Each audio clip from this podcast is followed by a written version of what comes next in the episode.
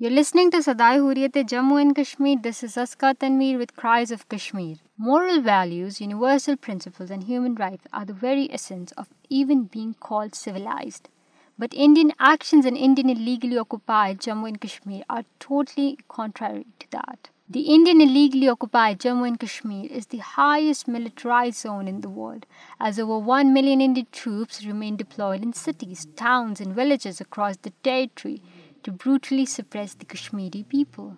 Brutal militarization has created a humanitarian crisis in Indian illegally occupied Jammu and Kashmir, as the territory is under military siege since India illegally landed its troops in Srinagar on 27th of October 1947.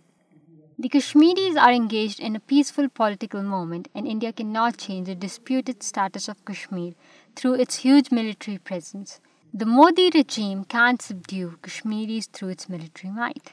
A huge concentration of Indian troops has made the territory a giant open-air prison for its residents, adding Kashmiris' plight has increased on an unprecedented scale since 5th August 2019, when Modi-led fascist Indian government repealed the special status of Kashmir and imposed military means. For how long will the world community remain silent on this brutal militarization of Indian illegally occupied Jammu and Kashmir? The Kashmiris ask this question every day.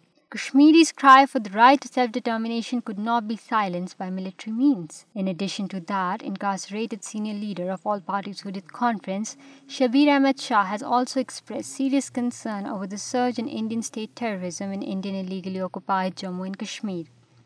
According to the Kashmir Media Service, Shabir Ahmed Shah, in a message from New Delhi's infamous Tihar Jail, strongly denounced the unabated killings of Kashmiri youth by Indian troops and illegal confiscation of civilian properties by the occupation authorities in the territory. The innocent people are being harassed and humiliated during cordon and search operations, whereas killing of youth in fake encounters and forced disappearances and confiscation of civilians' properties are being used by India as a war tactic to suppress Kashmiris' legitimate struggle for right to self-determination. The leaders and people of Kashmir are urging the international community to hold India accountable for its brutalities on innocent Kashmiri people. In Indian illegally occupied Jammu and Kashmir, all parties Hurriyat Conference leader Khawaja Firdous and Syed Bashir Andrabi have also strongly condemned the confiscation of properties of Hurriyat leaders and workers by Indian agencies. According to Kashmir Media Service, Khawaja Firdous and Syed Bashir Andrabi, in a joint statement issued in Srinagar, said that India was using different tactics to suppress the ongoing Kashmir freedom movement, but it would never succeed in its sinister designs. The Indian troops are carrying out raids to arrest and kill Kashmiri youth in the occupied territory, and the authorities are confiscating the properties of Kashmiri leaders through their agencies to put pressure on them to withdraw from the freedom movement.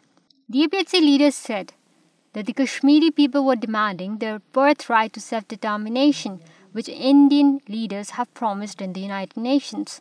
They said that the Kashmiri people had rendered a lot of sacrifices for freedom from India, and their sacrifices would not be allowed to go to waste.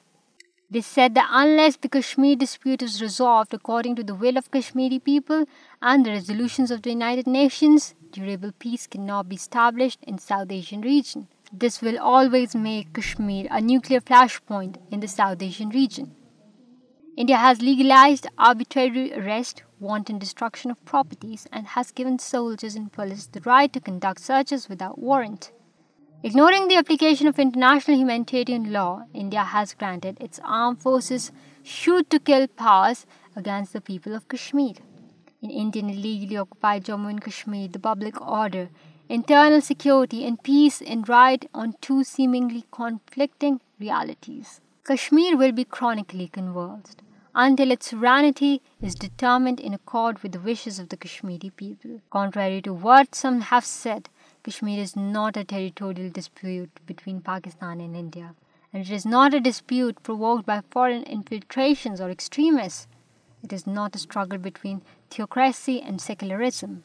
Kashmir is every bit as much about self-determination as was East Timor and Southern Sudan in 1999 and 2011, respectively.